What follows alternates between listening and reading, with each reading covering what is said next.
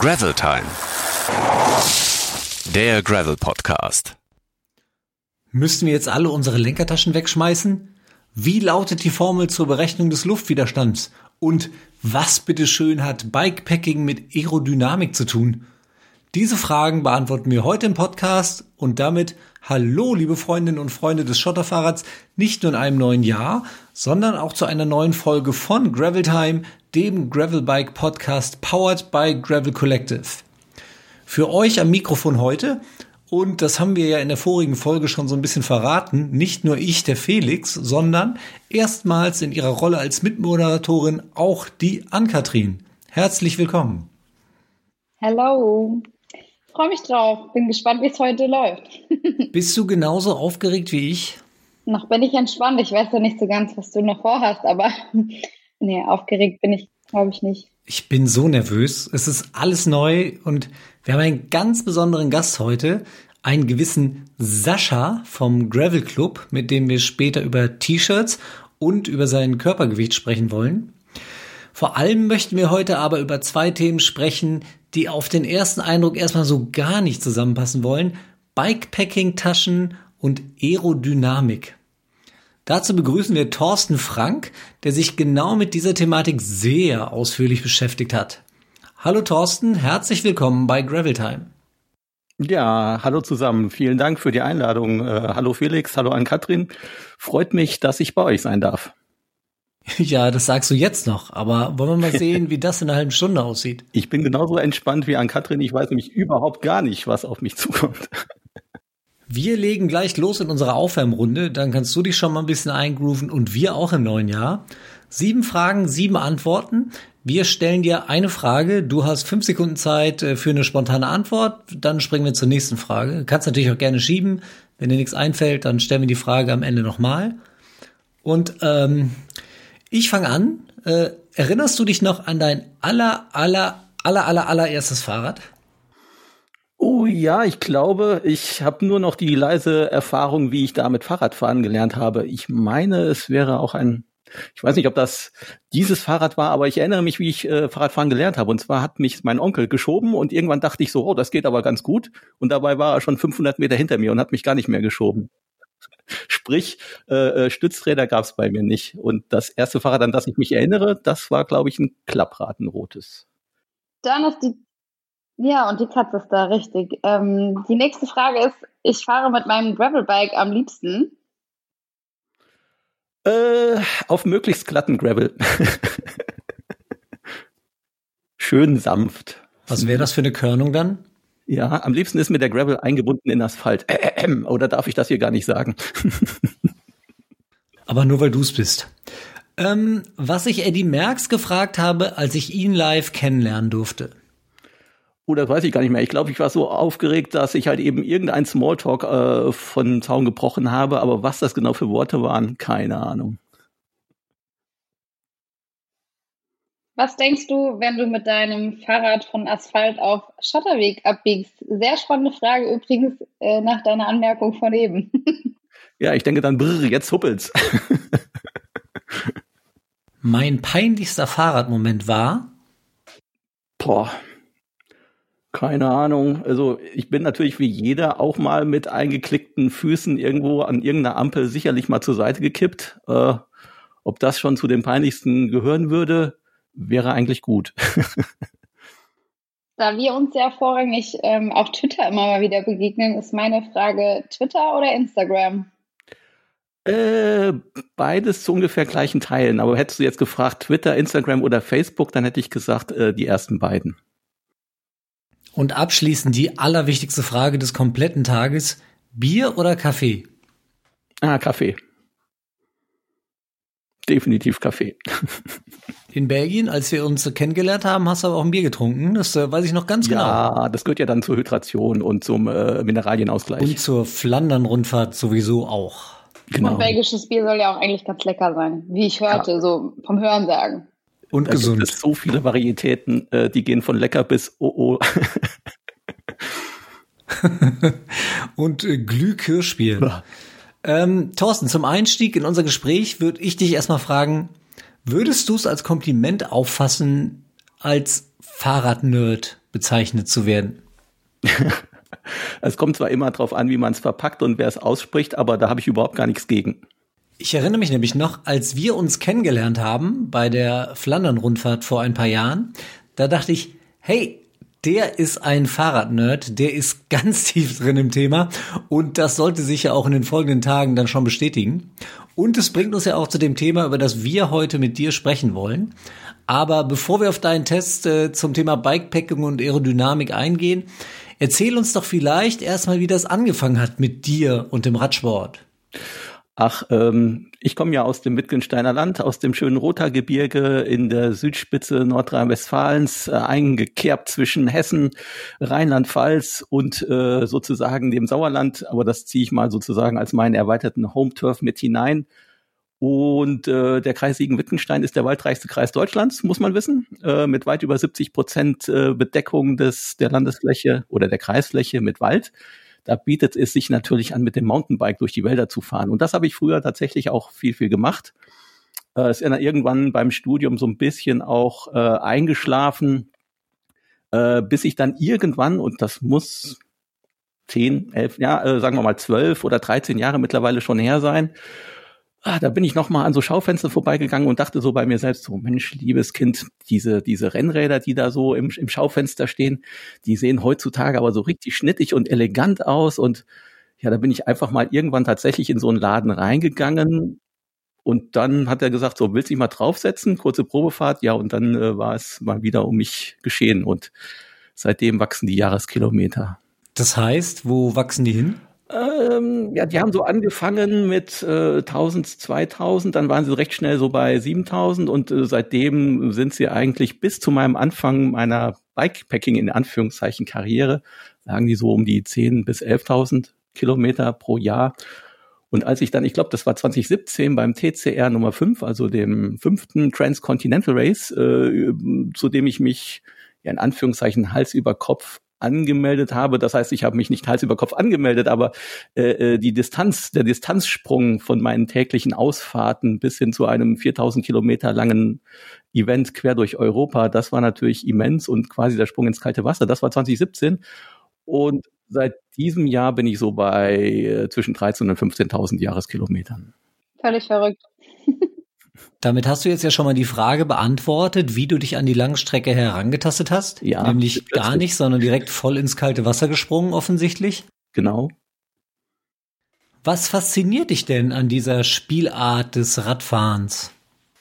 Ja, angefangen oder den, den, den, dem Reiz erlegen bin ich quasi auch durch die geschickte Art und Weise, den Spirit des Rennens und das Transcontinental Race legt da auch sehr großen Wert darauf, das zu benennen als das, was es auch ist und auch äh, erkannt werden will, nämlich tatsächlich ein Rennen. Äh, die, die Transportierung dieses Spirits quasi auch durch schöne Bilder und auch immer schon durch eine Begleitung durch ein gutes Medienteam, durch talentierte Fotografen und diese Bilder von, von Fahrern, die quasi beim Sonnenuntergang auf irgendeinem, auf irgendeiner Passhöhe stehen und sozusagen da reingehen oder dann halt eben auch irgendwelche langen Weiten durch die Mitte Europas dann halt eben fuhren was die da so machen und dann teilweise auch so Schwarz-Weiß-Bilder auch von Kontrollpunkten, wo dann gestempelt wurde, durchaus auch das, das wilde Aussehen äh, dieser, dieser Menschen. Das war auch so was ganz anderes als dieses ähm, äh, als als dieses Bild, das ich damals von so typischen Privé-Fahrern hatte. Privé ist ja auch eine tolle Spielart. Äh, ähm, wird auch mittlerweile ja von von sehr sehr vielen äh, Menschen auch super gerne gemacht. Damals halt eben auch schon war zu dem Zeitpunkt aber vielleicht immer so ein, so eine Spielart, von dem man sagte, so, das waren so komische Kreuze und jetzt gehören wir selber oder gehöre ich auch selber zu diesen komischen Kreuzen. Und das war irgendwie aber so die coole Variante. Also mit Rennrädern und Bikepacking-Taschen und, und auf, ja, möglichst schnell, wobei das möglichst schnell natürlich auch immer so äh, relativ ist, aber halt eben nicht so auf, ähm, komme ich heute, komme ich heute nicht, komme ich morgen sozusagen gedacht, sondern im besten Sinne Touring with a Sense of Urgency, was übrigens ein Titel von einem sehr schönen Buch ist von äh, äh, von den beiden australischen Protagonistinnen von äh, ist das äh, muss ich jetzt gerade mal gucken ist das äh, wie heißt sie Sarah ähm, die die das Race to the Rock auch das äh, quasi im Abo gewinnt und äh, ihrem Partner sozusagen. Touring with a Sense of Urgency. Kann ich nur empfehlen, kann man bei den beiden als PDF sozusagen erwerben. Also das hat mich da halt eben sehr, sehr angesprochen und dann dachte ich irgendwann mal, wann einmal, okay, da melde ich mich doch mal für an. Und die längste Fahrt, die ich davor gemacht habe, und das war auch bewusst in der Vorbereitung dafür, war 300 Kilometer. Und ansonsten waren so die, die Touren, die ich so gemacht habe, so das Typische, was man quasi als Rennradfahrer so macht. Also durchaus schon mal eine Marathonathlets Dolomites fahren oder mal ein Ötztaler Marathon oder solche Dinge oder die eine oder andere RTF. Was ja auch schon ganz besondere Events sind, ne? Also wunderbare ja, Events. Ja, vor allen Dingen auch. an den Höhenmetern, ne? Also ich meine, das ist ja jetzt auch nichts, was man irgendwie nebenbei macht. Ja, das kann man allerdings sehr, sehr, also da ist die, die Einstiegsschwelle äh, relativ niedrig, wenn man es quasi sozusagen durch die Lotterie natürlich geschafft hat, weil äh, bei der Marathoner und beim Wetzlar ist es wahrscheinlich ähnlich, äh, da bewerben sich sozusagen 30.000 Menschen pro Jahr auf einen Startplatz und äh, die letzten Jahre waren es so maximal 9000 Teilnehmer, die dann bei der Marathoner dann halt eben auch einen Startplatz bekommen haben. Das ist natürlich schon eine Quote, da muss man auch erstmal sozusagen äh, quasi einen Startplatz kriegen. Und dann bewegt man sich allerdings mit 9000 Gleichgesinnten quasi quer durch die Dolomiten und kann das ja halt eben auch äh, in drei verschiedenen Streckenlängen äh, dann halt eben auch durchführen. Und wenn man gar nicht mehr möchte, äh, kann man halt eben auch zwischendurch aussteigen. Man ist ja nie weit quasi vom Startort weg.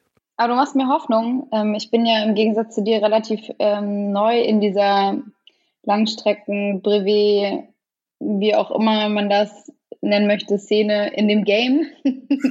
Aber es klingt auf jeden Fall so, äh, so ein bisschen wie bei dir mit den 300 Kilometern und dann das Transcontinental Race fahren. Und ähm, als ich letztes Jahr mein erstes 400er Brevet gefahren bin, äh, oder mein, meine erste über 400er Tour, bin ich vorher auch das erste Mal 200 gefahren. Also ähm, es macht mir Hoffnung, dass ähm, auf die anstehenden Aufgaben, dass man das auch schaffen kann, wenn man vorher vielleicht noch gar nicht so viel Übung hat. Aber was würdest du denn ähm, auch mit deiner ganzen Erfahrung, die du hast, ist ja auch unabhängig, denke ich mal, auf, ähm, ob du auf Schotter unterwegs bist oder auf Asphalt.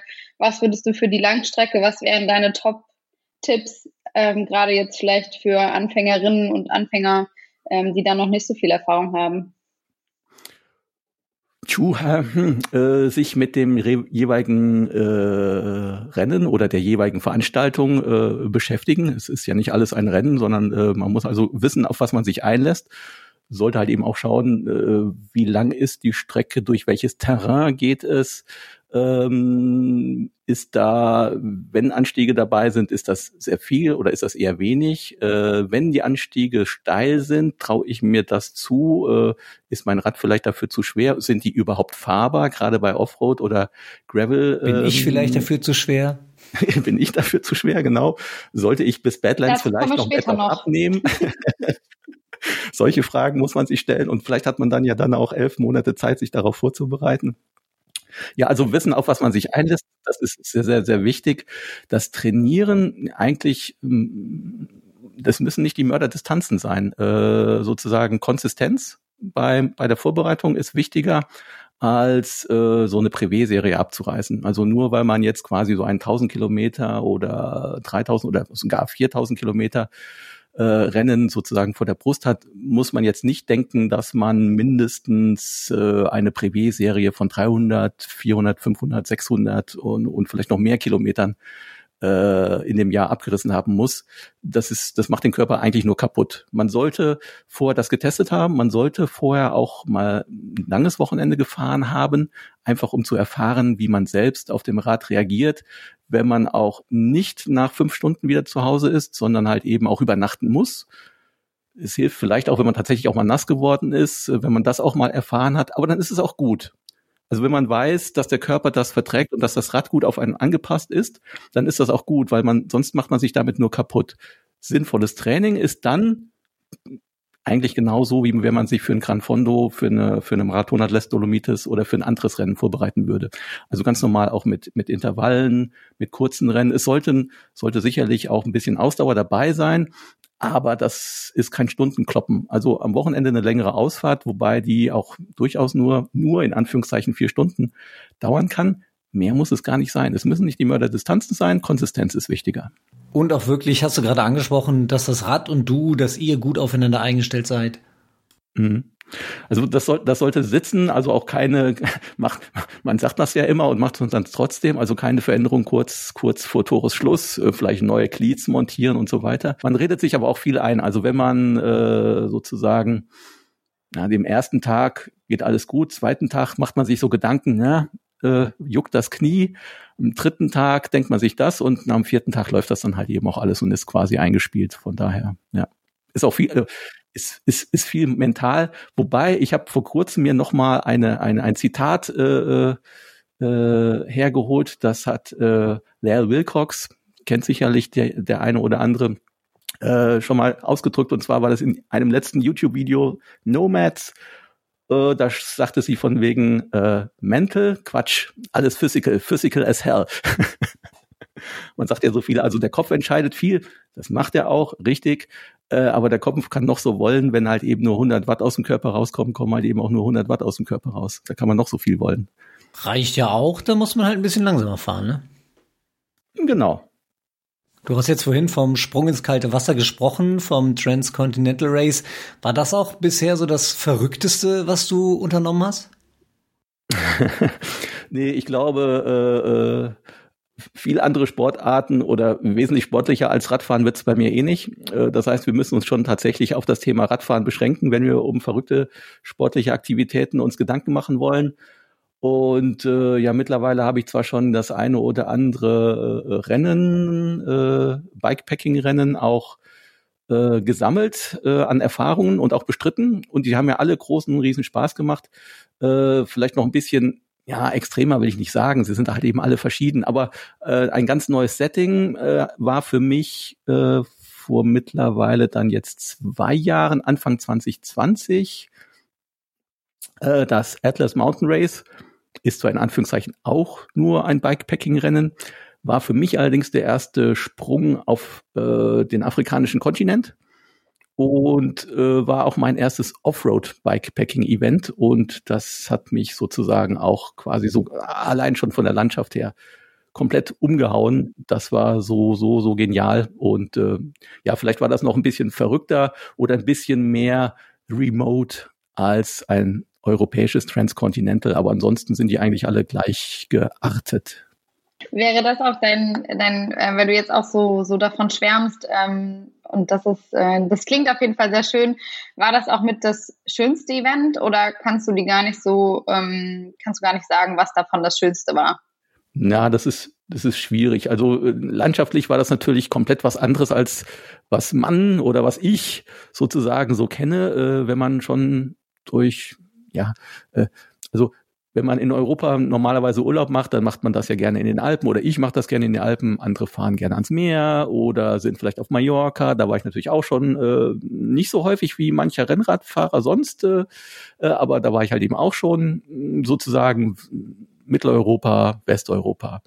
Dann das Transcontinental Race war ja schon und ist schon eine ganz andere Erfahrung, weil in den Balkan und auch gerade so in diese historischen Orte, die dann ja auch bewusst gelegt werden von den Checkpoints mit, äh, wo halt eben auch äh, schlimme europäische Geschichte geschehen ist. Äh, da fährt man ja nicht einfach so hin, um Urlaub zu machen. Das heißt, das sind schon mal, das ist schon mal eine ganz andere Erfahrung und auch das sich fortbewegen quasi von West nach Ost. Das ist schon was Besonderes und das ist auch etwas so, was ich damals noch nicht kannte, äh, was ich jetzt aber kenne, äh, aber bei Weitem halt eben noch nicht alle Länder dort und äh, habe dann noch viel Freude dran und möchte das auch gerne noch weiter erkunden. Aber da war natürlich der Atlas nochmal wieder eine ganz, ganz andere Erfahrung. Aber grandios sind sie alle auf irgendwelche Art und Weise. Ich erinnere mich noch sehr, sehr, sehr gerne an äh, den, den Checkpoint. Ich glaube, es war der dritte Checkpoint äh, äh, in, ähm, in Italien, wo ich damals auf so auf dem Berg war und die Sonne unterging und ähm, äh, die Wolken sozusagen, das alles in so ein goldenes Licht getaucht hatten und das war eigentlich magisch und es gibt so so viele magische äh, Ereignisse bei diesen bei diesen Merkst du, Felix, wir müssen sofort losfahren und ähm, ich glaube, Thorsten muss uns die ein oder andere Ecke nochmal zeigen. Da vergisst man dann aber doch auch ganz schnell, zumindest kurzzeitig, die ganzen Strapazen, die dahinter stecken, oder? Oh ja, genau. Wir kommen zu unserem ersten Community Call Und das ist neu in diesem Jahr. Wir haben vorher über Instagram die Gravel Collective Community gefragt, was sie denn von Thorsten äh, wissen will, speziell natürlich zum Thema Bikepacking und Aerodynamik, über das wir ja gleich noch sprechen. Und ähm, die erste Frage kommt von Bea-Sportmeets. Sie möchte wissen, singst du auch mal lauthals mit, falls du auf dem Rad Musik hörst? ich, äh, also ich bin da äh, kein Sofiane Sehili, der ja da berühmt berüchtigt für seine Insta-Stories und Bedenke dem, die Anschlussfrage. Und dem Singen ist. Nein, aber äh, da wir ja gerade von diesen magischen Momenten gesprochen haben und äh, dem, dem Vergessen äh, der, der Strapazen und das ist wunderbar, man äh, durchlebt da ja äh, wirklich auch Gefühlsachterbahnen von Himmel hoch jauchzen zum, äh, zu, äh, zu Tode betrübt. Und äh, ja, tatsächlich, also da fährt man so und lässt schon mal den ein oder anderen Jauchzer äh, äh, sozusagen entfliehen und singt dann auch schon mal teilweise äh, laut mit, wobei das normalerweise nicht so äh, meine, meine charakterliche Ausprägung ist. Aber Bikepacking kann sie dann teilweise schon mal zutage äh, bringen. Ich gebe es gerne zu, ich mache das. Okay, ich würde sagen, kommen wir mal zur Sache. Du hast einen Test über Aerodynamik von Bikepacking-Taschen äh, gemacht, beziehungsweise eigentlich müsste man ja eher sagen, du hast ein Buch oder eine Doktorarbeit darüber geschrieben, wenn man sich den Umfang mal anschaut, den du da erarbeitet hast. Deshalb erstmal vorweg die Frage, wie viel Zeit hast du denn in dieses Projekt investiert? Ja, das war tatsächlich der umfangreichste Test äh, und die umfangreichste Recherche, die ich äh, für meinen Blog äh, bisher auch durchgeführt habe. Äh, Im Grunde äh, habe ich quasi über den gesamten Sommer hinweg äh, an den an den am Testprozedere gearbeitet, äh, mich dann herangearbeitet, bis ich dann auch mit mit der erzielten äh, Wiederholgenauigkeit zufrieden war.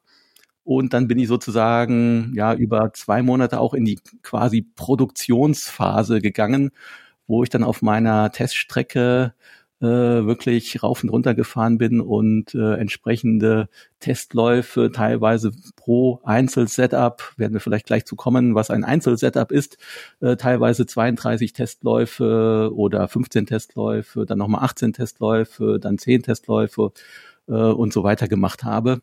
Ähm, ja, also quasi ein, ein, ein Halbjahresprojekt.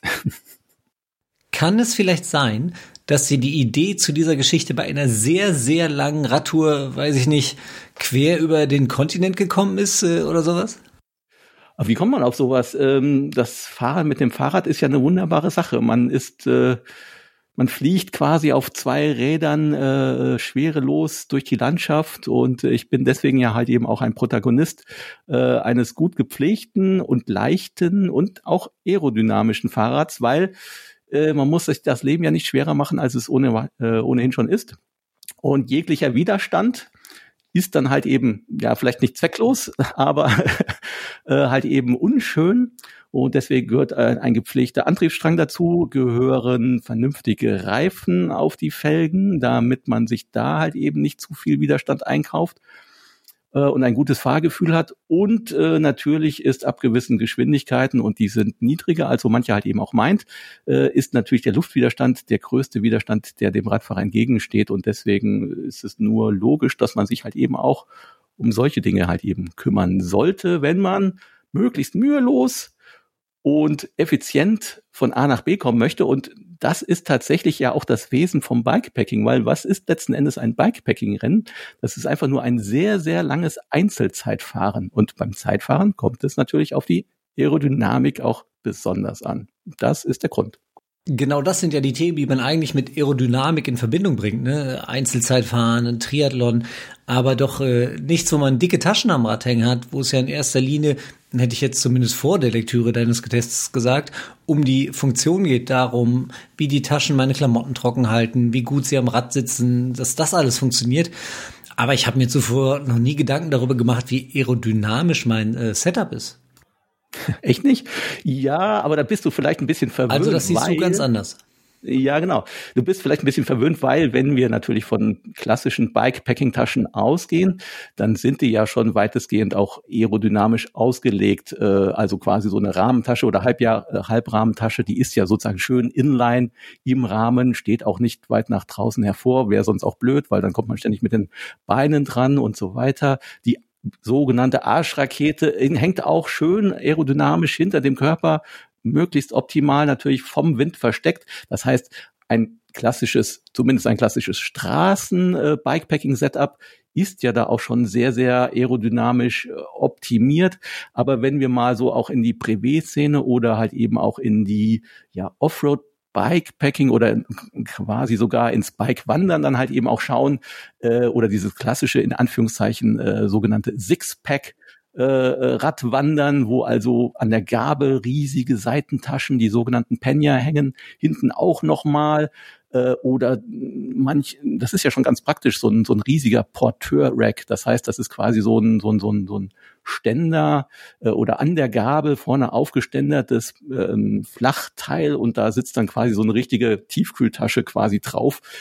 Und das Ding ist natürlich die sprichwörtliche Schrankwand im Wind. Und dass sowas überhaupt gar nicht aerodynamisch sein kann, das, das liegt, glaube ich, auf der Hand.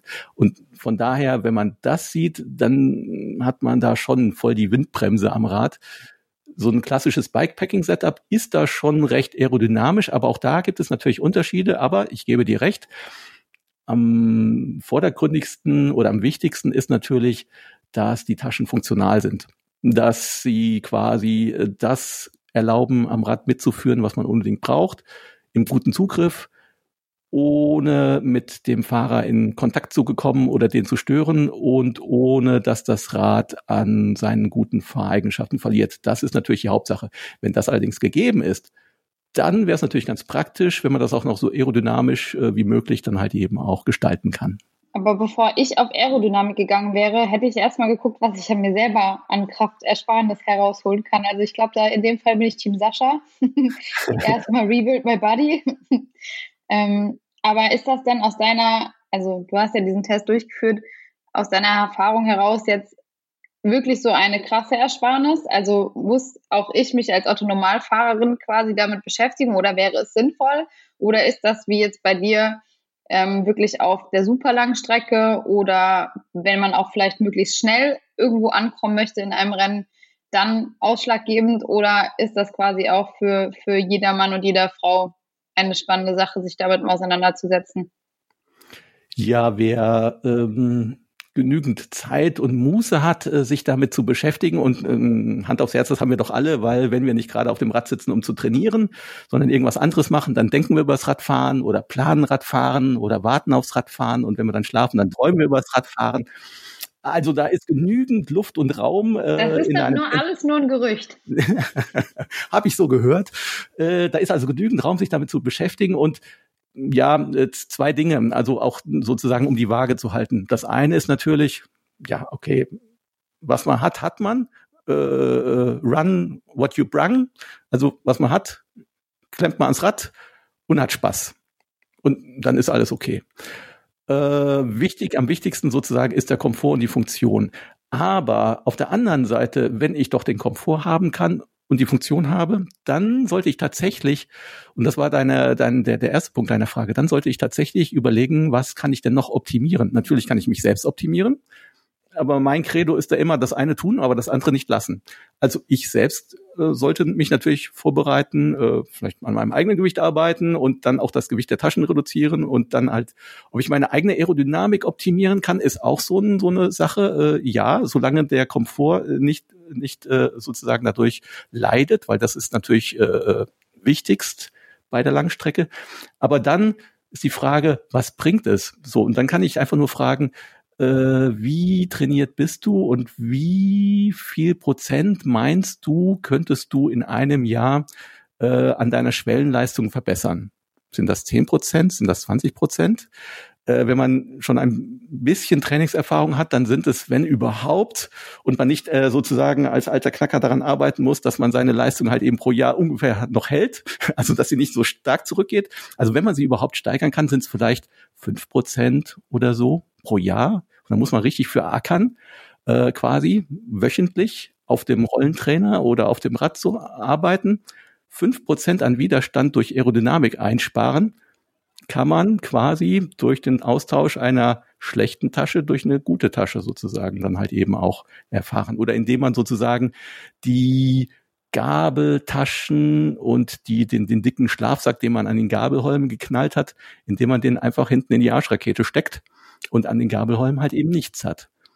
Das ist ein Gewinn, den hat man sofort und für lau und muss sich überhaupt gar nicht für anstrengen. Du hast mich überzeugt jetzt. Ähm, aber bevor wir in die Ergebnisse reingehen, verrat uns doch erstmal, welche Taschen oder äh, welche Systeme hast du verglichen? Ja, genau. Ähm, ich habe natürlich das. Du musst jetzt nicht alle Setups aufführen, ja, aber genau. zumindest mal so grob. Genau, also ich habe natürlich das äh, vorrangig äh, untersucht, äh, was ich sozusagen, was mich am meisten interessiert hat. Und das waren in dem Zusammenhang tatsächlich äh, Lenkertaschen. Äh, das ist sozusagen mein, ein, mein, mein, mein Hobby im Hobby, äh, äh die, die, der Kreuzzug nach den aerodynamisch optimierten äh, Aerobar-Taschen. Da gab es lange nichts und mittlerweile tut sich da so ein bisschen was. Äh, der, der zweite, in Anführungszeichen, äh, also äh, ähm, äh, nur spaßeshalber äh, genannte äh, Kreuzzug äh, ist gegen Rollentaschen am Rennlenker. Ähm, ich bin der Meinung, die haben da recht wenig Vorteile, eher Nachteile. Äh, es gibt sehr kompakte Lösungen und wenn man solche hat, dann kann man die zwischen auch einen normalen Rennlenker kriegen. Ähm, das habe ich also untersucht, äh, was da ein Unterschied ist. Also eine durchaus kompakte Lenkerrolle äh, gegenüber einer aerodynamisch optimierten Tasche, die man in Längsausrichtung unter die Aerobars hängt. Das war vorne am Rad. Dann schiebe ich mal kurz den nächsten Community Call ein. Der kommt von Leave No Trace 662 und ähm, er oder sie fragt, stört eine große Händelbartasche nicht? Das wäre dann ja genau dein Thema jetzt hier, ne? Definitiv. Also äh, nach meinem Dafürhalten äh, haben äh, große Lenkerrollen ihren Platz und der ist an einem Mountainbike Flatbar. Weil da habe ich den Platz dafür, da stört das nicht und da habe ich vielleicht an einem Mountainbike gerade, wenn man wie ich ein Full Suspension Mountainbike hat, im Rahmen eh keinen Platz für große Gepäckvolumina.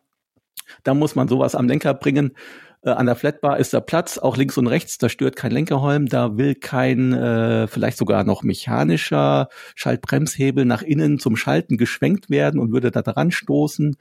Ähm, da greif oder da komme ich beim Greifen an den Griffen auch nicht an diese äh, an diese Lenkerrolle was, wenn ich die auch mehr recht, äh, mehr schlecht als recht zwischen den Rennlenker und selbst wenn das Ding einen leichten Flair hat, quetsche, äh, egal ob ich auf den Hutz äh, mit den Händen verweile oder im Oberlenker greifen will oder quasi in den Drop sitze, wenn ich da ständig mit dem Daumen an dem Ding reibe oder mit den Knöcheln oder sonst irgendwas oder mich das sogar beim Schalten und Bremsen halt eben auch stört, das wäre eine Katastrophe.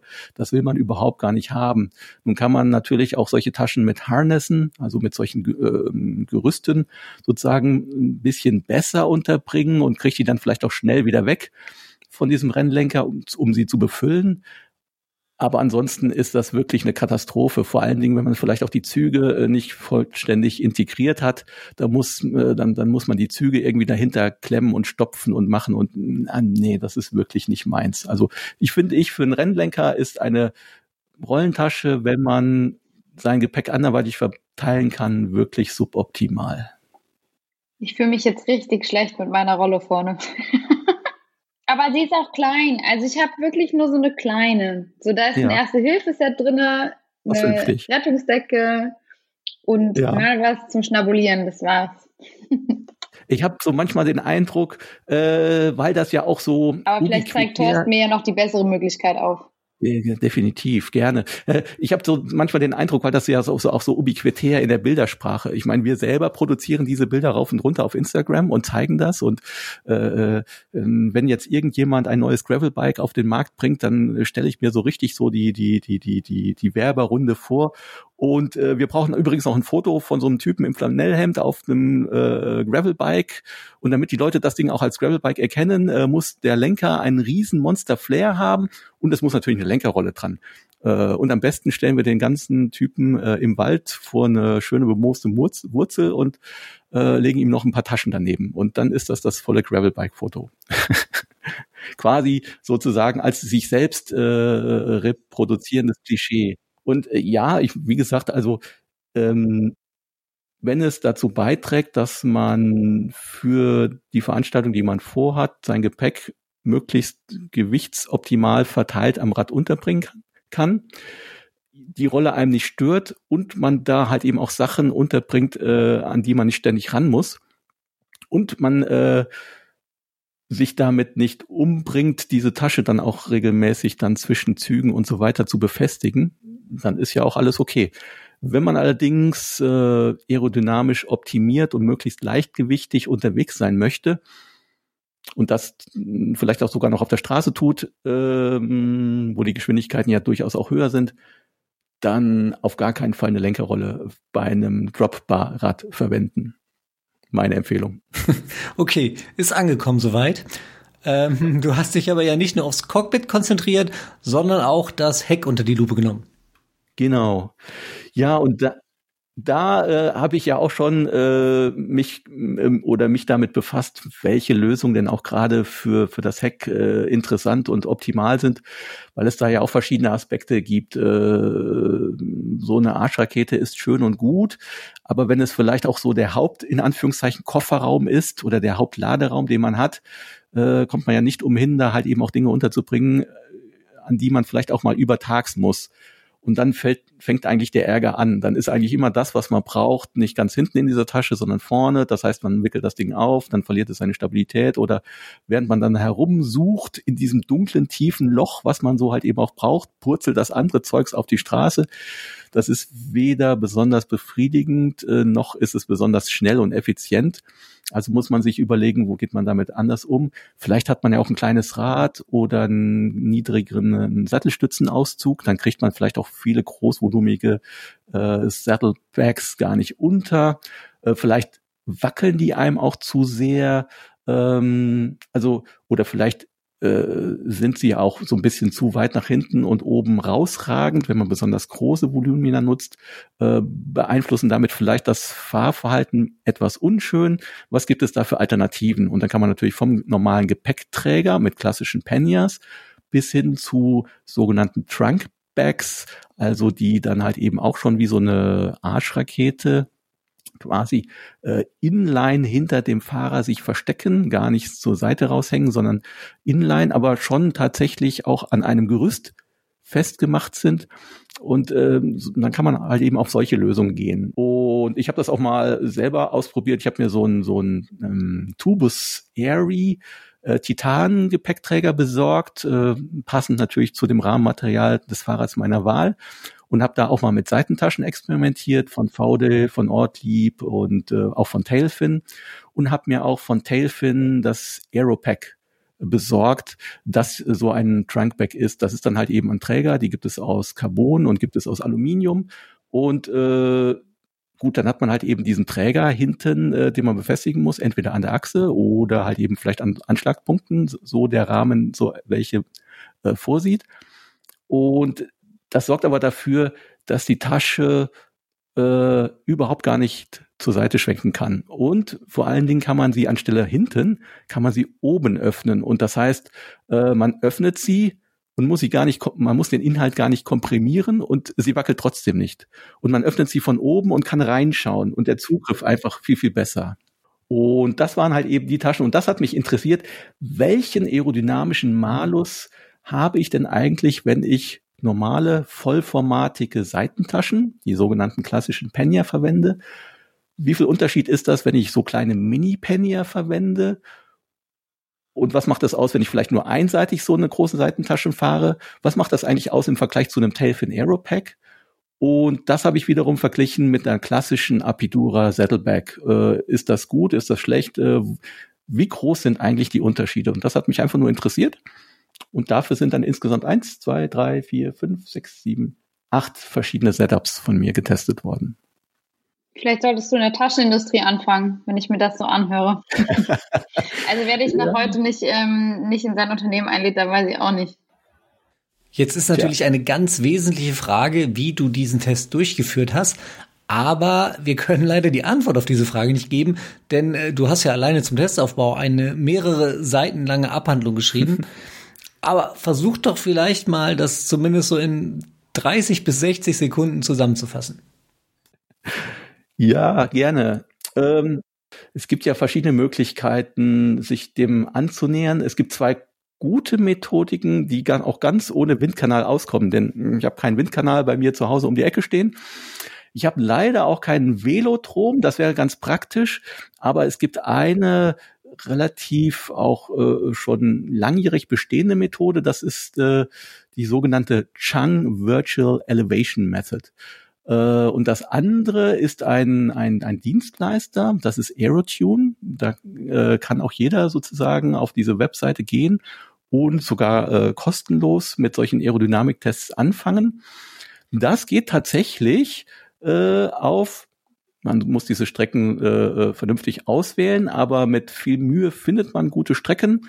Die müssen auch gar nicht lang sein, ein Kilometer lang. Und äh, was zwingend vorausgesetzt wird, ist, dass man einen guten Leistungsmesser hat. Also ohne Leistungsmesser kommt man da nicht voran. Wenn man das allerdings alles hat, dann kann man äh, sozusagen Tests fahren mit einem entsprechenden Testprotokoll. Und äh, die wesentlichen Widerstände, denen man sozusagen unterliegt, also die Bewegungsgleichung, alle Widerstände können sozusagen gelöst werden. Die einzigen zwei äh, äh, die einzigen zwei Parameter, die übrig bleiben und auf deren Suche wir sind, sind dann letzten Endes äh, der äh, Widerstandskoeffizient, unser aerodynamischer Widerstandskoeffizient, der sogenannte CW mal A-Wert oder CDA-Wert.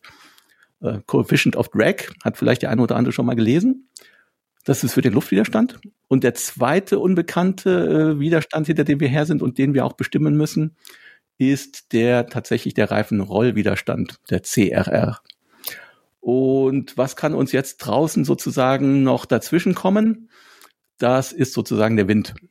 Aber durch geschicktes Wiederholen und Testfahren sozusagen in Hinrichtung und in Gegenrichtung, äh, durch Auswählen von windarmen Tagen und durch äh, Lösen der entsprechenden Bewegungsgleichungen und Feststellen äh, der, der Fehlerwerte, kann man sich sozusagen diesen Parametern an sehr, sehr, sehr gut annähern.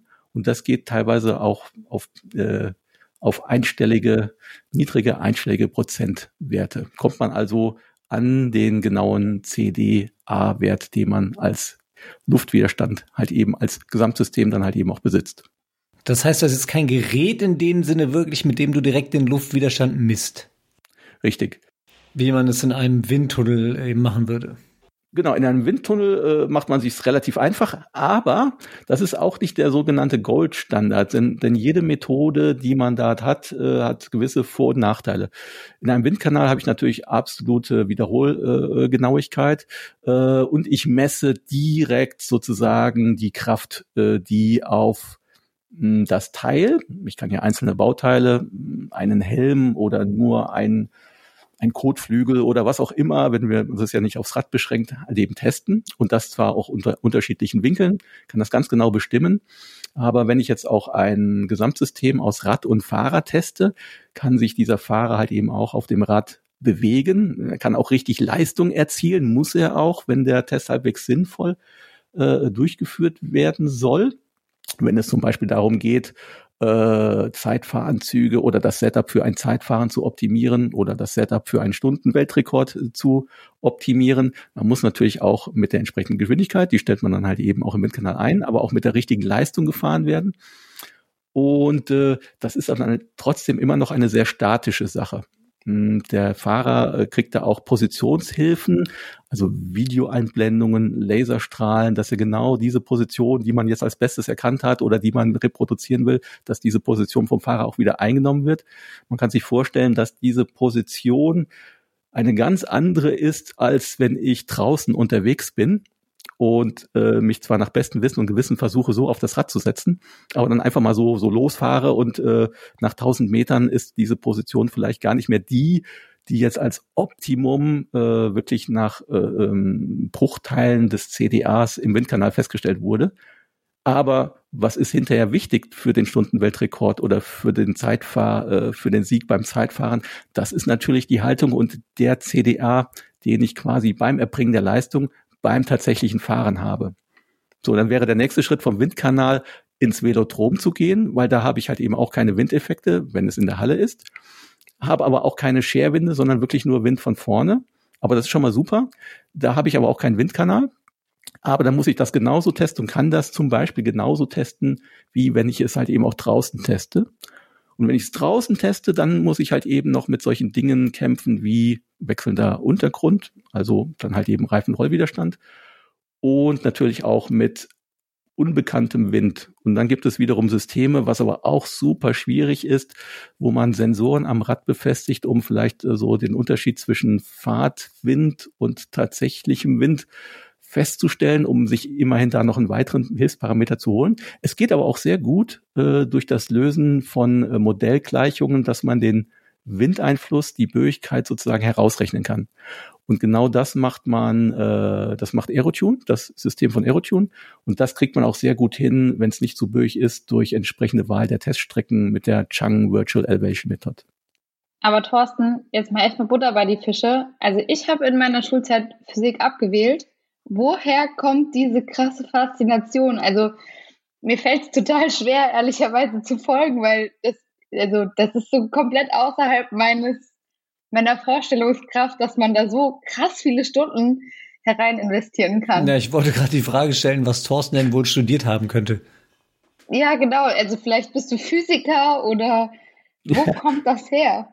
Äh, ich bin tatsächlich Bauingenieur und zwar Fachrichtung Wasserwirtschaft und äh, dort ist man mit der, also ich bin dann auch, äh, habe mich auch mit numerischen Modellen be besch äh, beschäftigt und da ist die Fluiddynamik mir nicht fremd, äh, aber die, die, die Formel für den Luftwiderstand ist aber auch so furchtbar einfach. Es ist halt eben nur äh, äh Widerstandskoeffizient mal Stirnfläche mal Rho, mal die Geschwindigkeit hoch drei und das ist so der Knackpunkt, Geschwindigkeit hoch drei. ja. Also unsere Geschwindigkeit geht da halt eben mit der dritten Potenz hinein, äh, mal 0,5 oder die Wurzel daraus sozusagen.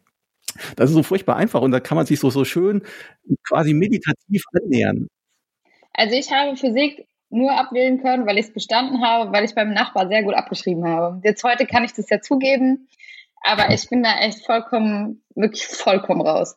Ja, ich bin, bin froh, wenn, wenn ich weiß, was CO2 ist.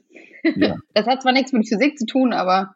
Aber das Schöne ist ja, das ist quasi so, so, so experimentieren am lebenden Objekt. Man fährt einfach so hin und her, hin und her und hin und her und hört Podcasts, wie zum Beispiel diesen hier.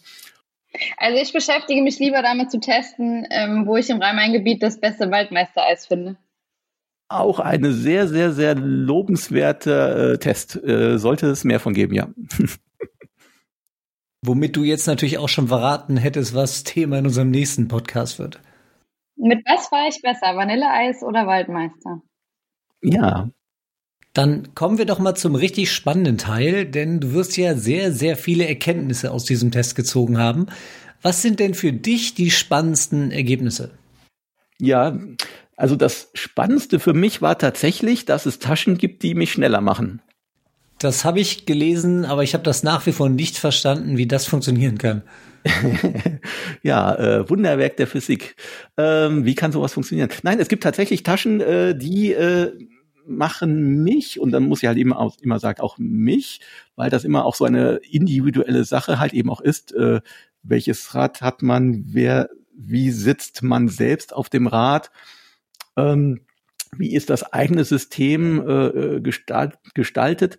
Äh, deswegen ist das immer relativ individuell, aber die generellen ähm, Vor- und Nachteile kann man natürlich trotzdem äh, daraus auch für sich ableiten. Aber wie ist sowas möglich? Tatsächlich gibt es zwei Taschen, die mich schneller gemacht haben als ohne. Ja, ähm, im Schiffsbau sagt man so, Länge läuft. Ähm, und äh, das scheint tatsächlich auch so der Fall zu sein für äh, die Tailfin Aero Pack. Äh, da ist also der Name sozusagen Programm. Aber auch so eine klassische äh, Saddle Pack wie die Apidura muss ich da nicht verstecken. Die Apidura macht mich jetzt nicht schneller, aber sie macht mich auch nicht langsamer. Und das ist ja schon mal äh, auch ein gute, eine gute Erkenntnis. Und das ist ja auch so ein bisschen die Theorie dahinter. Also schön hinter dem Hintern oder verlängernd dem, des Rückens äh, äh, hinter dem Fahrrad zu hängen und dort äh, quasi keinen zusätzlichen Windwiderstand zu erzeugen und vielleicht sogar im optimalen Falle ähm, die äh, sozusagen die Ablösewirbel hinter dem eigenen Körper nochmal geschickt ein bisschen zu verlängern oder zu verringern. Und das kann durchaus sozusagen, kann es also äh, den, den Formfaktor von mir selbst und meinem Rad positiv beeinflussen, ohne dass es die Stirnfläche negativ beeinflusst. Dann bleibt die Stirnfläche gleich und der CD-Anteil wird positiv entsprechend bestimmt und schon macht mich eine solche Tasche schneller. Also so ein bisschen wie beim Windschattenfahren im Rennradsport, wo der Vordermann ja auch äh, davon profitiert, so ein bisschen, dass der Hintermann so mhm. nah an ihm dran fährt. Genau, ja. So ungefähr ist dies. Und vorne ist es halt eben tatsächlich so, ähm, äh, ich muss dazu sagen, alle, die, alle Tests bin ich auch mit meinen Aerobars gefahren. Das sind natürlich klassisch fürs Bikepacking ausgelegte Aerobars. Das heißt, die sind jetzt nicht furchtbar tief, sondern die sind schon so montiert, dass ich damit halt eben tagelang fahren kann. Die haben aber trotzdem auch aerodynamisch, trotz ihrer eher für den Komfort ausgelegtheit, äh, auch einen super Vorteil gegenüber, selbst gegenüber des Fahrens im Unterlenker, habe ich festgestellt äh, weil natürlich auch die Arme, die Ellenbogen viel enger zusammen sind und äh, anscheinend auch da meine Schultern eine ganz andere Rotation möglicherweise einnehmen. Äh, das fügt sich also recht glücklich. Und unter diesen Aerobars, wenn man dort halt eben auch noch eine aerodynamisch äh, gestaltete Tasche hängt, wird anscheinend sozusagen auch noch, äh, da sonst ja zwischen den Armen und durch die, durch die Extensions der Aerobars kann ja auch die Luft pfeifen und wird vielleicht noch irgendwie zusätzlich verwirbelt, stößt dann äh, irgendwann äh, gegen den Körper. Wenn das auch noch schön durch eine aerodynamische Tasche und äh, da hat sich diese Cyclite Aerobar Pack äh, durchaus positiv hervorgetan, so geführt wird, dass da die vielleicht die Klüftigkeit, das ist jetzt eine Vermutung, dass die Klüftigkeit äh, und möglicherweise Wirbel dann halt eben auch reduziert werden, der Luftstrom besser an mich, an mir vorbeigeführt wird, dann hat auch dieses, und das ist durch mehrfache, deswegen habe ich auch so viel Aufwand da reingesteckt, damit ich das auch wirklich auch mit Hand und Fuß nachweisen kann, wird tatsächlich die Aerodynamik insgesamt auch weiterhin verbessert. Das heißt, äh, Vorne die Cyclide Aerobar Pack, hinten die Tailfin Aero Pack und ich bin schneller, als wenn ich gar keine Taschen am Rad habe. Aber sag mal zum Verständnis, ähm, zum Verständnis, wie groß bist du und wie groß ist dein Fahrrad? Weil, also ich kenne das aus ähm, meinem Bekanntenkreis ähm, oder von vielen Frauen, mit denen ich fahre, die relativ klein sind, deswegen auch ein kleines Fahrrad haben und mhm. natürlich auch die Probleme haben, dass da nicht unbedingt jede Tasche passt. Ähm, ja. Kannst du uns mal kurz einordnen, wie groß ist Thorsten Frank eigentlich und was fährt er eigentlich für ein Fahrrad? Das ist übrigens auch eine Frage, die uns ein paar Mal erreicht hat und die wir im Anschluss Aha. an diese Sendung noch klären werden. Ja, ähm, ich habe natürlich voll die, die Modellmaße mit 1,73 äh, Zentimetern Körpergröße oder 173 Zentimetern Körpergröße äh, finde ich mich ideal und finde auch die Räder, die ich fahre, von den Proportionen her am ausgewogensten und die sehen natürlich voll am hübschesten aus. und äh, das heißt aber, dass äh, mir eigentlich immer alle Testräder, die mit denen der Felix immer so um die Ecke kommen will, dass die mir viel zu klar, äh, groß sind. das heißt, ich fahre typischerweise so, so Rahmengrößen 50, 52 Zentimeter herum. Und äh, das heißt auch, dass ich mit einer klassischen Größe M, einer Apidura äh, Halbrahmentasche, die Expedition Frameback in Größe M, komme ich gut klar. Da kriege ich in meinem Rahmen gerade noch so zwei äh, 600 Milliliter Bidons unter. Mehr geht aber nicht. Und äh, deswegen beneide ich dann zwar nicht wegen der Proportion ihrer Fahrräder, aber wegen der, der, des Platzes im Rahmendreieck äh, beneide ich dann tatsächlich auch schon mal größere Menschen. Äh, aber nur deswegen. Aber dann können wir auf jeden Fall weiterreden, weil uns ähm, trennen nur drei Zentimeter. Also ich bin drei Zentimeter kleiner als du. Von daher, ja, passt. Ähm, vielleicht muss ich mir dann doch von deinem Test das eine oder andere für meine Radabenteuer abschauen, wenn man da ja anscheinend ein bisschen mehr spart. Ähm, ja, oder ja. ich muss mit Sascha reden, wie man da spart. Du hast ja vorhin gesagt, dass man mit einer aerodynamisch optimalen Tasche sogar theoretisch schneller unterwegs ist als ohne Tasche. Mhm. Genau. Da ist jetzt aber das Gewicht einer voll bepackten Bikepacking-Tasche noch nicht eingerechnet, oder? Weil ich würde ja gleichzeitig noch mal meine zwei, drei, vier Kilo mitschleppen und wenn ich die den Berg hochfahre, dann bringt mir wahrscheinlich der aerodynamische Vorteil auch nichts mehr, oder? Und jetzt kommst du. Ja, sehr, sehr, sehr gut äh, beobachtet. Gewicht, Gewicht ist natürlich nicht zu vernachlässigen, äh, weil ich halt eben auch nicht zu eine zu äh, schwere Person bin äh, mit meinen mit meinen 66 bis 67 Kilogramm äh, äh, Gewicht äh, sind für mich ist für mich ein Kilogramm am Rad natürlich deutlich relevanter als jemand, der 90 Kilogramm wiegt und der sagt so nach dem Motto, ach, Gewicht ist gar nicht so wichtig. Äh, tatsächlich ist es natürlich schon so, in der Ebene ist Gewicht eigentlich recht uninteressant. Äh, interessanter wird es dann halt eben auch im Anstieg. Definitiv. Mm, das heißt, es kommt natürlich durchaus auch auf die Veranstaltung an, ob man mit dem Gewicht dann halt eben auch äh, schluderiger umgehen kann oder nicht. Ähm, aber so eine leere Tasche wiegt nicht so viel und äh, da ist tatsächlich die Aerodynamik immer relevanter als das Gewicht einer leeren Tasche. Wenn ich da natürlich äh, Blei drin spazieren fahre, dann sieht's anders aus. Aber das heißt, ich stelle mir das jetzt so vor, äh, dass du das ähnlich machst wie in der Formel 1 und dir die 4000 Kilometer lange Strecke, die du fährst, vorher ganz genau anguckst und erst dann entscheidest, ob du die linke oder die rechte Tasche nimmst. Äh, ja, nee, ja. Jetzt wo, ich, jetzt, wo ich das einmal weiß, jetzt, wo ich das einmal weiß, bin ich natürlich sehr zufrieden, dass das Setup, was mir ohnehin halt eben auch funktional am meisten liegt, äh, auch das schnellste ist. Von daher äh, ist alles gut. Brauche ich mich gar nicht irgendwie anzupassen. Ich finde auch ein ganz interessantes Ergebnis, worüber du geschrieben hast, ist der Zeitgewinn. Du sprichst äh, von umgerechnet, ich glaube, sieben Minuten, die du bei einem Langdistanzrennen pro Tag mit einem aerodynamischen Setup rausholen kannst. Und äh, da wäre natürlich meine Frage jetzt, sieben Minuten an einem Tag, äh, lohnt sich das? Ja, das sind ja dann immer so die, die äh, beliebten Spiele fragen, lohnt sich das wirklich? Und ich bin doch eh so langsam und äh, deswegen äh, Aerodynamik ist auch nur was für die Leute, die ständig 30 kmh Schnitt fahren und wer macht das denn überhaupt? Und auf der Langstrecke doch sowieso nicht und so weiter und so fort.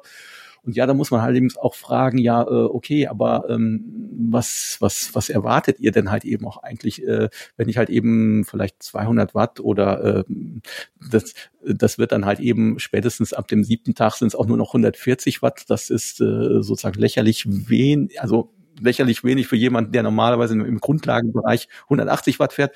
Aber äh, da kann man auch nicht erwarten, dass man allein durch eine etwas aerodynamischere Tasche dann halt eben auch 40 Watt spart. Das, das sind natürlich auch keine haltbaren Erwartungen. Das heißt, wir liegen da doch eher so im Bereich von äh, ähm, von von von 10 Watt, je nachdem halt eben auch je nach zunehmender Geschwindigkeit dann halt eben auch mehr oder weniger. Äh, und das resultiert dann, und das waren diese sieben bis acht Minuten über äh, eine Strecke von 180 Kilometern. Warum gerade 180 Kilometern? Äh, das ist so die klassische Triathlon-Raddistanz und deswegen kann man da sehr schön, gibt es da schön, sehr schöne Beispielstrecken und Aerotune lässt einem das dann immer auch sehr schön ausrechnen und gibt dann tatsächlich an, was dann halt eben, das war der Unterschied zwischen dem ersten Setup mit der kleinen und immer noch sehr kompakten Händelbarrolle. Das ging also noch wesentlich schlechter und langsamer. Und dem Setup mit der, mit der Aerobar Back führt. Und das waren tatsächlich acht Minuten, sieben bis acht Minuten auf 180 Kilometer. Das ist durchaus. Da fühle ich mich direkt wieder zu Hause, wenn wir hier über Triathlonstrecken sprechen. Siehst du? Und das ist tatsächlich viel, weil ähm, ja, wenn das jetzt sozusagen ein Rennen wäre, nach, wenn ich nach sieben oder wenn es ein Profirennen wäre, ich schreibe dann in meinem Beitrag so flapsig, bei der Tour de France Etappe wäre da fast das Ziel schon abgebaut. Auch bei einem Jedermann-Rennen hat man da überhaupt äh, keinen Kontakt sozusagen zu, man, man sieht den Sieger gar nicht mal, wie er ins Ziel fährt. Und das könnte man sich alles sparen. Man könnte gleichzeitig mit dem, wenn es sieben Minuten sind, wenn das, wenn das die, wenn äh, diese sieben Minuten den Unterschied machen, könnte man ohne jeglichen Mehraufwand genauso schnell wie der Sieger über die Ziellinie fahren.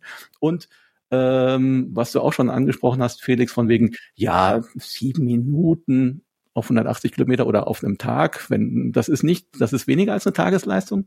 Aber 180 Kilometer könnte auch bei einer guten Stoppstrategie die Distanz zwischen zwei Stopps sein.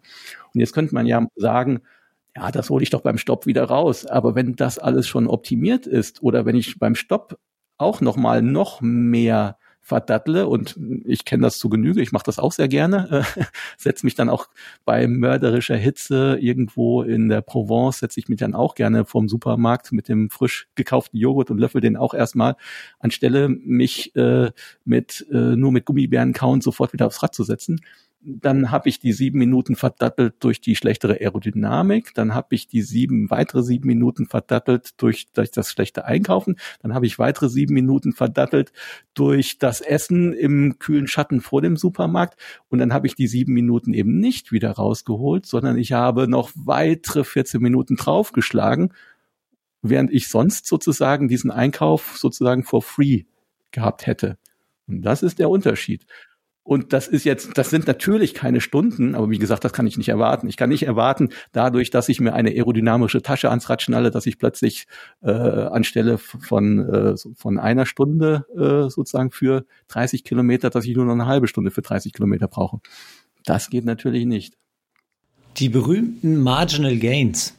Ähm, das klingt dann ja aber so, als wäre das für einen Jonas Deichmann, mit dem wir vor ein paar Folgen gesprochen haben, für sein Triathlon um die Welt eine sehr interessante Sache gewesen. Ja, durchaus. Warum, warum nicht? Äh, wobei äh, der Jonas, äh, ich glaube, der drückt, der drückt auch diese sieben Minuten noch weg. also da ist noch so viel Luft bei ihm. Vor In allen Dingen sieben Minuten er schreibt er ganz viele Autogramme. Genau. Vor allen Dingen hat er das ja auch bewusst nicht auf Zeit gemacht, äh, sagt er ja selbst. Aber um nochmal auf diese sieben oder acht Minuten zurückzukommen, so viele Langdistanzrennen kannst du in deinem Leben ja gar nicht mehr fahren, um damit die Zeit wieder reinzuholen, die du für den Test jetzt insgesamt aufgebracht hast. Ach verdammt. Ja, ja habe ich selber gegeben jetzt. Jetzt ja. hast du ihn durchschaut. Aber ja, so wir können ja alle auch. davon profitieren, dass sich einer für alle so viel Mühe gemacht hat. Und ähm, ich glaube, es tut mir total leid, aber mein Radleben könnte womöglich etwas länger sein als euers. Vielleicht kann ich ein paar Minuten noch für uns rausfahren. genau. Tut mir leid, Felix. Sei nicht böse auf mich. Was soll denn das jetzt heißen? Ich muss auch manchmal, ich muss auch manchmal ähm, den Sascha hier auch dann vertreten. ich muss da mal noch drüber nachdenken. Äh, Nee, nee, das läuft ja andersrum. Ich darf Sascha ärgern, aber er ja mich nicht. Ja, das ändern wir jetzt. Du hast mich ja. hier rein eingeladen, das ändern wir jetzt. Den Spieß drehen wir um. vor, vor, allen, vor allen Dingen, äh, vor allen Dingen arbeitet Sascha ja daran, total als Körper unaerodynamischer zu werden, wenn ich das richtig verstanden habe. Also er, er verschiebt die Gleichung zwischen Aerodynamik und Gewicht. Er kann sich das jetzt aber ja auch sparen, wie ich äh, gerade herausgefunden habe. Genau. Dann wäre für mich jetzt aber noch die Frage, wie setzt du das denn persönlich um, was du da herausbekommen hast? Was machst du jetzt damit? äh, ich bin jetzt eigentlich voll zufrieden, weil ich habe meine Neugier äh, äh befriedigt und habe einen schönen Artikel für meinen Blog daraus gefertigt. Und das ist quasi schon Belohnung mehr oder weniger in sich. Äh, zum Zweiten habe ich aber natürlich auch festgestellt, äh, äh, dass es tatsächlich und genau wie viel es an Vorteil halt eben auch gegenüber anderen möglichen Setups ist. Wie schon vorhin etwas angerissen, für mich die glückliche Fügung ist, dass äh, ich hier keine Kompromisse machen muss, denn äh, das für mich auch schon im Vorfeld als ideal herausgefundene System, zumindest für das Gepäck hinten am Rad, äh, ist und bleibt äh, der Tailfin Aeropack zumindest, äh, wenn ich nicht mit einem gefederten Rad unterwegs bin, weil das ist für mich schon noch äh, schöner und besser als eine reine Saddlepack. Natürlich ist es ein bisschen schwerer, klar. Ähm, optisch hat man jetzt auch immer noch den extra Träger dabei. Da wäre eine minimale Satteltasche natürlich schöner. Aber sozusagen von der Praktikabilität, äh, ich habe das in diesem äh, im letzten Sommer beim Bikepacking bin ich das erste Mal so richtig lang damit gefahren, vorher immer nur getestet. Das war einfach so bequem, äh, dass ich mich überhaupt gar nicht mehr um das Befüllen, um das richtige Befüllen und Komprimieren einer Saddlepack oder einer Seatpack kümmern musste, sondern ich habe da einfach nur reingeschmissen. Und das Ding war trotzdem hinter mir, hat nicht gewackelt, war aerodynamisch und wie aerodynamisch weiß ich ja eben jetzt. Und das ist eigentlich wunderbar. Von daher sozusagen Best of Both Worlds, das schreibe ich auch im Artikel. Äh, am wichtigsten ist es, dass äh, die Tasche die persönlichen Anforderungen erfüllt hinsichtlich dessen, was sie tun soll, nämlich Sachen am Rad transportieren und äh, das Fahrverhalten nicht negativ beeinflussen. Und wenn das gegeben ist und sie dann noch möglichst leicht ist und sie dann sogar noch aerodynamisch ist, wunderbar, was will man mehr? Und dass ich das jetzt weiß und genau wie viel aerodynamischer sie ist und auch welchen Malus ich hätte, äh, wenn ich zum Beispiel noch einen Seiten, eine Seitentasche zusätzlich verwende, äh, wenn ich halt eben mehr Gepäck brauche, für vielleicht so einen richtigen Campingurlaub äh, oder für so einen GB Duro, den ich jetzt nicht vorhabe, aber wo es ja im letzten oder vor zwei Jahren so war, dass die Teilnehmer nicht mal was einkaufen durften, sondern irgendwie alles vom Start bis zum Ende quasi, also inklusive Verpflegung dabei haben mussten. Und das waren dann wirklich auch Setups mit Volumina, die man sonst beim Bikepacking halt eben nicht sieht. Und sollte ich sowas mal benötigen, weiß ich, okay, wenn ich da jetzt einfach nur einen Penya dran mache und weitere 22 Liter Volumen habe, dass mich das gar nicht so sehr behindern würde, aerodynamisch, wie ich im Vorfeld gedacht hätte, was möglicherweise mit meinen stämmigen Beinen äh, auch zusammenhängt. Deswegen sagte ich anfangs, dass die Ergebnisse ein Stück weit natürlich auch alle individuell sind, weil äh, im Windschatten meiner Beine fühlt sich wahrscheinlich so eine Seitentasche viel wohler als im Windschatten zwischen äh, hinter Storchenbeinen. Da ist wahrscheinlich mehr Wind los. Und der aerodynamische Malus von Seitentaschen dann größer als möglicherweise bei mir. Das müsste man feststellen. Und wer das gerne möchte, der kann ja bei mir nachlesen, wie er das machen muss. Und er muss sich dafür kein halbes Jahr aufs Rad setzen, das geht auch schneller. Äh, ich habe ja die ganze Vorarbeit für euch gemacht. Äh, ihr könnt euch da fix einlegen und dann selber testen. Wir kommen jetzt noch zu einem Community Call, den wir haben. Vielleicht hast du die Frage im Prinzip auch schon beantwortet. Konstantine Klein fragt, ist Tailfin jetzt der heilige Gral? äh, ähm, jein. Also das kommt auf das Nutzungsprofil von jedem Einzelnen halt eben auch an. Irgendwas ist ja immer, das ist sozusagen mein Lieblingsspruch. Äh, es ist nicht gerade das preiswerteste, äh, preiswerteste System, obgleich, äh, wenn man den Aluträger wählt, ist es äh, günstiger als in der Carbon-Variante. Mm, ähm, ist auch relativ schnell montiert, aber man muss halt eben ein bisschen mehr montieren als vielleicht nur eine reine äh, Satteltasche hat halt eben alles seine Vor- und Nachteile. Ich habe auch schon mal gesagt, wenn es, wenn ich, wenn ich nur wirklich, hm, sagen wir mal, fünf Liter, fünf bis, bis, bis acht Liter vielleicht maximal noch hinten, hinterm Sattel unterbringen müsste, dann würde ich mir auch keine Tailfin-Tasche besorgen. Dann würde ich mir eine kleine Satteltasche, eine Seatback, eine, eine, eine, eine kompakte, maximal die mittlere Größe von entsprechenden Herstellern, die drei Größen anbieten, äh, an den Sattel klemmen weil wenn ich so wenig Volumen unterbringen muss, dann muss die Tasche nicht groß sein, dann kann man nicht so viel drin kramen, dann kann nicht so viel runterfallen, wenn man sie öffnet. Man findet das, was man sucht, auch schneller und dann ist einfach die Gewichtsersparnis äh, so viel größer. Dann würde ich jetzt auch nicht zu einer Tailfin greifen.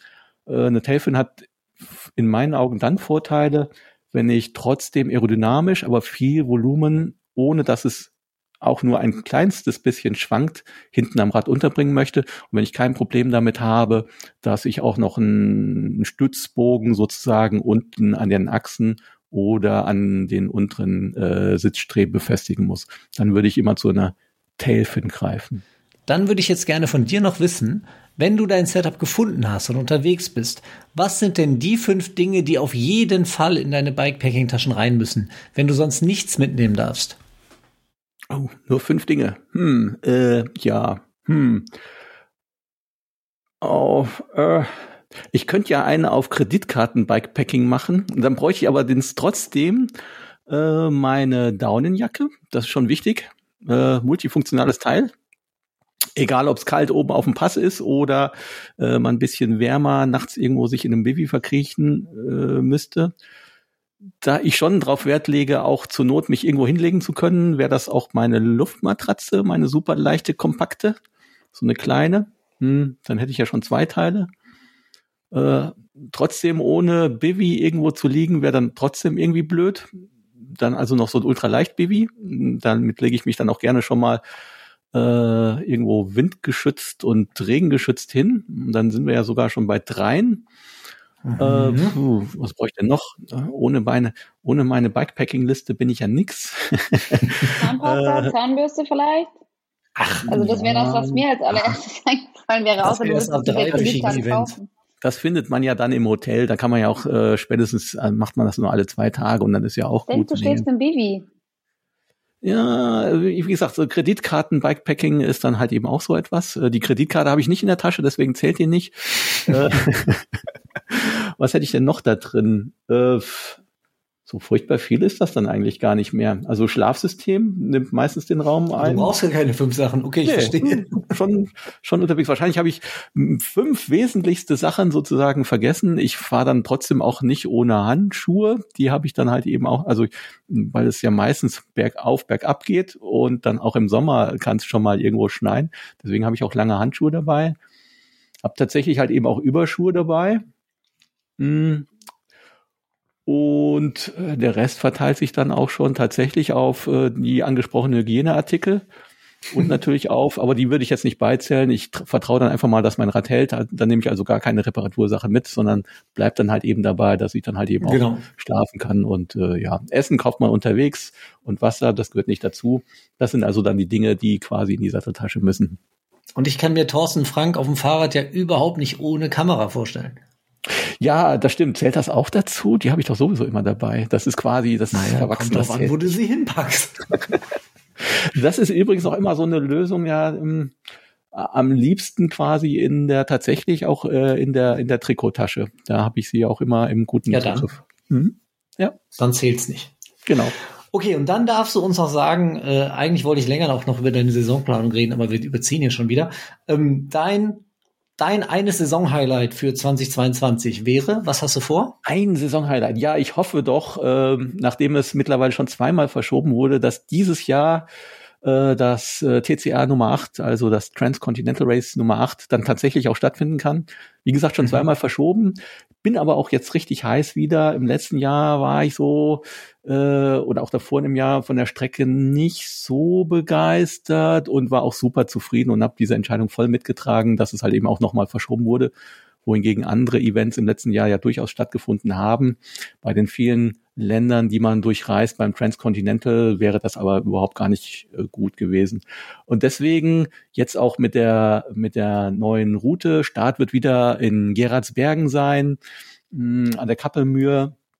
Und äh, also mit belgischem ja, das, Bier. Äh, mit belgischem Bier, mit belgischem Kopfsteinpflaster äh, und, und auch viele tolle, mich äh, ansprechende äh, äh, Checkpoints. Unter anderem wird es auch wieder durch Montenegro gehen, uns erstmals wieder, äh, für mich dann als, als erstes Mal äh, durch, durch, durch die Nationalparks dort.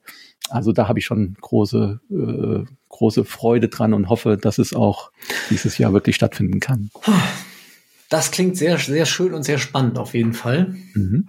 Äh, sehr, sehr speziell und sehr spannend war auf jeden Fall auch äh, das Thema, über das wir mit dir gesprochen haben und dein ähm, Test. Wir kommen jetzt zum Ende unseres Interviews. Schließlich wartet ja auch noch Sascha auf uns. Ähm, erstmal vielen Dank, Thorsten, dass du dabei warst bis hierhin.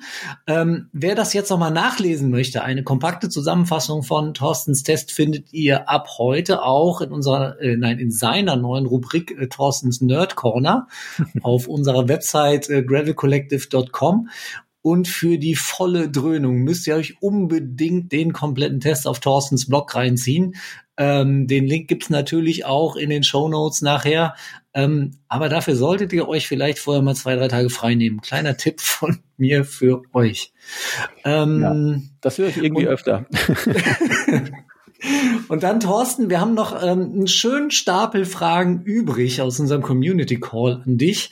Ähm, und wenn das für dich okay ist, würde ich vorschlagen, dass wir die einfach im Anschluss an die Folge hier noch beantworten und dann gibt's sie als, äh, als kleinen ähm, Bonus nachher in den Outtakes irgendwie. Was meinst du? Passt dir das?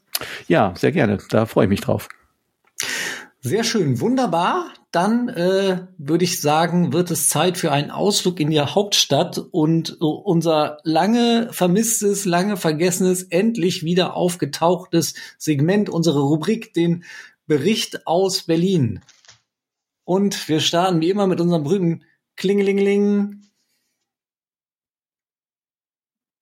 Hallo, Sascha, du bist dran. Ja, aber nur einmal klingeln ist doch doof, oder?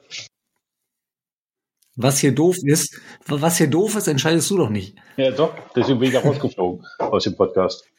Du hast nicht mitbekommen, was vorhin, was vorhin passiert ist. Die Nee, äh, Ann-Kathrin hat dir alle Rollen durcheinander geworfen und Er ist sauer auf mich, ähm, weil ich ihn gedisst habe. voll, volle Pulle. da freut mich, den, ja den äh, zu hören, den Podcast. Sascha, wir haben richtig, richtig, richtig gute Nachrichten für dich. Nachdem wir gerade mit Thorsten gesprochen haben, du kannst sofort aufhören zu trainieren. Du brauchst nur die richtigen Bikepacking-Taschen. Die sind aerodynamisch und machen dich so schnell. Kannst du äh, die, die Badlands quasi von alleine fahren. Sieben Minuten am Tag sparst du dir. Sieben Minuten. Wirklich? Genau. Ja, warte, dann gehe ich mal kurz zum Kühlschrank. Moment. Ja, kein Problem. Das ist ja super. Ah, apropos Badlands und Rebuild My Body. Wie, wie sieht's denn aus? Na, läuft wieder. Nachdem die Feiertage oder die vergangenen drei Wochen sehr schleppend waren oder ich in ein kleines Loch gefallen bin und nicht abgenommen, sondern eher latent zugenommen habe, läuft aber seit dieser Woche wieder. Also heute ist Dienstag, also seit gestern. Heute ist Freitag. Ja, nee, heute ist ja Freitag. Denk doch mal mit. Nein, ich vergesse es doch immer, dass wir ja so tun, als wenn wir live aufzeichnen. Das schneide ich alles raus. Ja, mach mal. Dann poste ich Darf das. keiner je Nee, wissen. nee, es läuft wieder seit Montag. Ja. Ähm, bin wieder äh, in Shape und äh, fange wieder an, fleißig zu trainieren, aber und kaufe mir jetzt erstmal leichte Bikepacking-Taschen. Nee, nicht leicht. Aerodynamisch müssen die sein. Leicht, halt. Leicht ist denn? egal. Welche Marke? Ich glaube, du musst die Folge einfach nochmal hören. Echt? genau, musst du die Folge nochmal anhören. Das wird jetzt nicht verraten. Okay. Doch, du darfst das verraten. Sascha kennt die auch ganz gut. Wir haben ja auch schon äh, äh, das System selber hier vorgestellt vor Ach. einigen Folgen als Neuheit. Cyclite. Genau. Mhm. Ah, Die Cyclite äh, Aero, wie heißt sie, Thorsten? Sag kurz. Äh, Aerobar Pack. Genau, ich, ich suche hier gerade kurz den ähm, Rebuild My Body Instagram, äh, die, die Story von gestern, äh, um Sascha noch ein bisschen äh, Mut zu machen, denn wir haben gefragt, äh, nachdem dein Gewicht ja doch wieder ein bisschen raufging, äh, Spoiler Alert, äh, wie es jetzt wohl weitergehen soll, damit die Leute, äh, und haben einige motivierende Nachrichten für dich bekommen. Ey, allerdings ich auch auf meinem privaten Account. War ich echt überrascht. Du Also- sollst Zuck Zucker und Alkohol weglassen, sagt Jakominas Enkel. Herzliche Grüße. Das ist, hm. äh, wie du sollst die, nee, wie viel Kilokalorien in Defizit du hast, wie die Makros verteilt sind und ob die Muskelumfänge zugenommen haben, fragt Urs Osinger ähm, und sagt, nicht vergessen, Muskeln sind schwerer als Fett, die Waage nicht so wichtig nehmen. Ja, hat er recht. So das, also was soll denn da noch passieren? Spiegel, Spiegel oder Fotos zum Fortschritt checken nutzen, die möchten wir aber bitte nicht sehen. Ähm, Gerrit Baby G. Hahn schreibt ab aufs Rad und zwar draußen. Ja, Ja, da Äh. muss ich ihm aber recht geben, weil das geht mir zumindest im Winter auch immer so draußen. Bei Kälte Fahrradfahren verbrennt halt einfach ultra viel. Ist so. ich gebe euch ja auch gerne recht, aber ich muss, ich fahre auch viel lieber draußen, aber meine Zeit ist so knapp, dass ich diese Zeit mit dem Anziehen, den dicken Anziehen und rausfahren ins Gelände spare, indem ich dann aufs Rad gehe und effektiver trainieren kann. Ganz einfach. Das, das ist gut, weil Simi Deluxe 92 schreibt, du sollst zwei Wochen Bikepacking machen und äh, sagt, ich verbrenne aber immer so zwei Kilo die Woche bei 100 Kilometern und 1000 Höhenmetern pro Tag, nehme ich mal an, sollen das ja, sein. wollte ich auch gerade sagen. Der Rest wäre ein bisschen, Jules in my mind sagt nicht verzweifeln, reflektieren, woran es liegt, ehrlich mit sich sein und kleine Schritte zurück in die Spur machen. bin ich. Select, select from Upload sagt, das sind äh, interessante äh, äh, Profilnamen, sagt, sind sicher Muskeln, denn die sind schwerer als Fett. Das hat man doch gerade schon. Dranbleiben. Ja, Das sagen so. ziemlich viele. Stimmt das? Ja. Matt Hilson sagt, don't panic. Ja, ein Kilo Muskeln ist immer schwerer als ein Kilo Fett. Müde Tom und Kessel Gravel sagen, weitermachen. Sebastian Hilger Geduld haben und nicht äh, frustrieren. Äh, Ausreißer CC sagt, das geht doch alles noch und nee, das lese ich nicht vor. So, Ja, also der viele, einzige, Ganz Viele kurz, motivierende- Ganz kurz, weil der Einzige, der frustriert war und ausgeflippt ist, nachdem ich das Gewicht bekannt gegeben habe, war der liebe Herr Felix Krakow, der mir gleich eine böse Mail geschrieben hat, wenn du dich nicht langsam mal äh, in den Griff kriegst, blasen wir die ganze Scheiße ab, in netten Worten. Aber so hat er es gemeint. In So. netten Worten? Wieso Aber habe ich das ich in das- net- netten Worten gesagt? Wenn ich das heute in deiner Story richtig gesehen habe, hast du auch auf jeden Fall sehr viel Zuspruch für Rezepte künftig äh, bekommen. Ich habe auch auf Ja geklickt. Das hast du heute gesehen? Ich denke, es ist Freitag. Da ist, läuft es ja schon eine Woche. Ach so, scheiße. Das war ja. Ja, stimmt. ja ich habe das am Montag gesehen. Kann ich hier mal mit Profis arbeiten, hast. bitte? Ja. Mein Gott. Ah, ist das schön, ich merke Ich kann auch wieder gehen.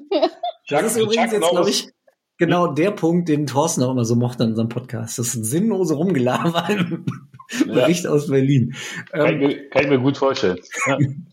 kommen wir mal wieder zu wichtigen Punkten. Ja. Ähm, Sascha, wir hatten unter der Woche, wir reden ja auch so ab und zu mal miteinander, nicht nur äh, bei laufendem Mikrofon, ähm, ausführlichere Diskussionen über Körperbekleidung äh, äh, und Boah. speziell ja. über T-Shirts. Du hast einen und, scheiß äh, Geschmack. Ganz einfach. haben uns dabei die Frage gestellt, brauchen wir eigentlich T-Shirts für den Gravel Club und das Gravel Collective? Äh, Ja. Wir können die Frage hier ja mal an Ann-Kathrin weitergeben. Was meinst du dazu? Ja, T-Shirts kann man doch eigentlich nie genug haben. Und sag mal so, Sascha, wenn, wenn das so weiterläuft, dann kannst du dir auch ein, zwei Größen sparen, ne? Ja, mach ich auch. Danke. So. Gerne. Natürlich brauchen wir T-Shirts, aber das ist ja eigentlich nicht, äh, da waren wir uns ja immer einig, aber du und ich haben ja grundsätzlich, also ganz weit auseinanderliegende Geschmacksrichtungen oder Basic, wie man das nennt. War Und witzig, ja, aber wer sagt denn, also woher willst du denn wissen, dass wir bei Klamotten unterschiedlich sind? Er meint mich, glaube ich. Ich meinte Felix, Ach so, Entschuldigung, direkt mal wieder angesprochen gefühlt. dass wir beide unterschiedliche Klamottenstile haben, ist ja wohl klar. Ich hab ja kein Bustier oder sowas. Ja? Denn wir hatten tatsächlich einen ganz wesentlichen äh, Diskussionspunkt, wo wir nicht auf einen äh, gemeinsamen Nenner gekommen sind. Und das war die Frage, muss das Hauptmotiv bei einem T-Shirt vorne sein oder hinten? Wie seht ihr zwei das, Thorsten und Ann-Kathrin? Hm, Kommt aufs T-Shirt an. gibt zwei, Motiv. gibt zwei gute mögliche Varianten. Äh, vorne klein und sozusagen auf der Seite und dafür hinten groß oder vorne groß. Oh, Diplomat. Die, die Antworten bringen uns jetzt ja wirklich überhaupt nicht weiter. Vielen Dank. Wenn wir ja über eure oder unsere Logos sprechen, dann sind sie ja rund. Dann könnte ich mir zum Beispiel gut vorstellen, ein kleines auf der Brust und ein großes hinten. Mhm. Wenn es aber ein Schriftzug ist oder so, dann ist halt auf der Brust eigentlich immer schöner als auf dem Rücken. Hey, ich sag ja, du verstehst zwar keine Witze, aber klamottentechnisch sind wir voll auf einer Linie. Endlich mal Bestätigung. Das passt. Thorsten ist zu diplomatisch einfach, der traut sich nicht, äh, Partei zu ergreifen. Also bist du raus, Felix. Das ist nämlich genau meine Antwort. Große Motive, meiner Meinung nach, kommen hinten auf den Rücken und vorne irgendwas Kleines oder über die Brust, ein Schriftzug, sowas. Aber ich würde nie vorne ein riesen Motiv drauf machen. Und Felix ist genau gegengesetzter Meinung. Ja, sowas geht. Also ich würde mal sagen, Felix hat heute ein uniforme Pulli an. Ich habe ein T-Shirt mit Motiv, ein Schriftzug, der ist vorne drauf. Warte, Moment.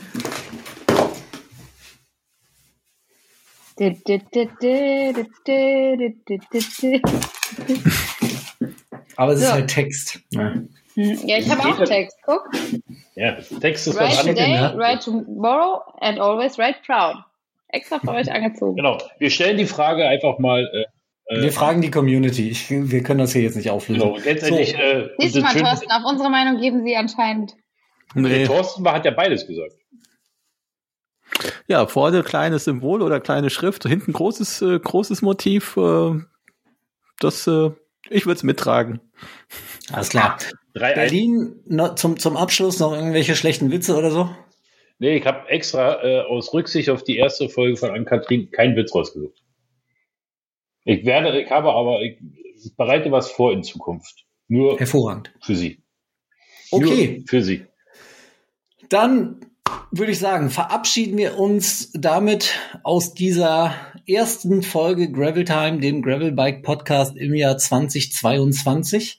Ähm, folgt uns auf Instagram, auf Facebook, auf YouTube, vor allem natürlich auf unserer neuen Website gravel-collective.com. Wir hören uns in zwei Wochen. Ähm, ich sag vielen Dank, Thorsten, dass du heute dabei warst. Vielen Dank an Kathrin, vielen Dank äh, Sascha nach Berlin und äh, euch allen bis dahin macht's gut und Gravel on. Tschüssikowski. Gute Fahrt. Ciao.